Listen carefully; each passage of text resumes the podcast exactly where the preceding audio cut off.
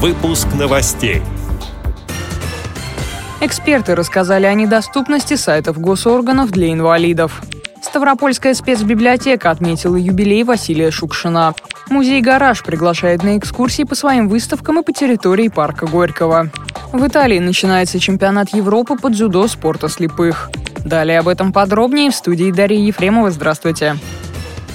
Институт развития интернета предложил Минкомсвязи адаптировать все государственные сайты для людей с нарушениями зрения и слуха. По данным экспертов, которые приводит РБК, интернет-порталы 12 федеральных органов власти не адаптированы под комфортную визуализацию информации. Более 40 сайтов глав регионов, губернаторов, правительства или администрации в 27 регионах России не имеют версий для слабовидящих граждан. В институте хотят разработать на этот счет единый стандарт.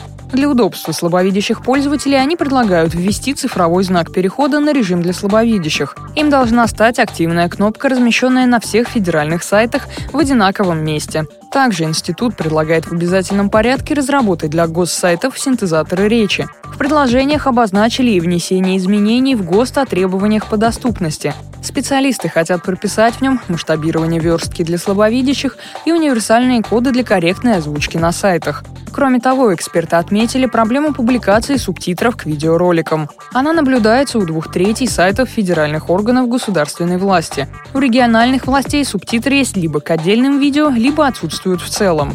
Представитель Минкомсвязи подтвердил РБК получение письма с подобными предложениями. Ставропольская краевая библиотека для слепых и слабовидящих провела громкие чтения «Сказитель мудрых притч». Их посвятили 90-летию со дня рождения Василия Шукшина, советского писателя, кинорежиссера и заслуженного деятеля искусств РСФСР. Сотрудники библиотеки прочитали рассказы «Верую» и «Космос. Нервная система и шмат сала». Как передает ГТРК Ставрополье, такие циклы для посетителей библиотеки организуют каждую неделю. Рассказы и отрывки из романов стараются читать из творчества писателей-юбиляров.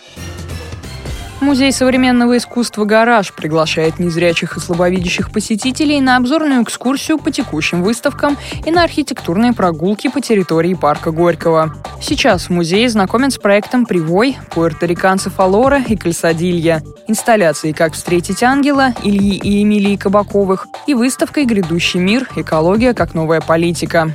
На прогулке по территории парка гостям рассказывают о некоторых современных архитектурных течениях, об истории российской и советской архитектуры и самого парка. Записаться на бесплатную экскурсию можно за три дня до даты посещения по адресу blindsobaka.garage.mca.org.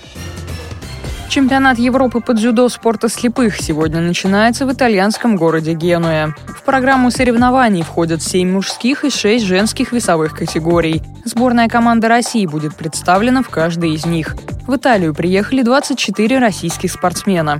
По словам старшего тренера сборной Ислама Ибрагимова, одной из основных задач атлетов, кроме побед, будет набор рейтинговых очков для участия в летних Паралимпийских играх в Токио.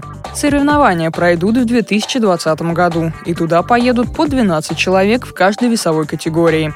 Причем попасть на Паралимпиаду сможет лишь один представитель страны. У нас есть все возможности выступить в Японии полной командой, цитирует тренера Паралимпийский комитет России. Борьба за медали чемпионата Европы будет продолжаться до 28 июля. Эти и другие новости вы можете найти на сайте Радио. Мы будем рады рассказать о событиях в вашем регионе. Пишите нам по адресу новости собака ру. Всего доброго и до встречи.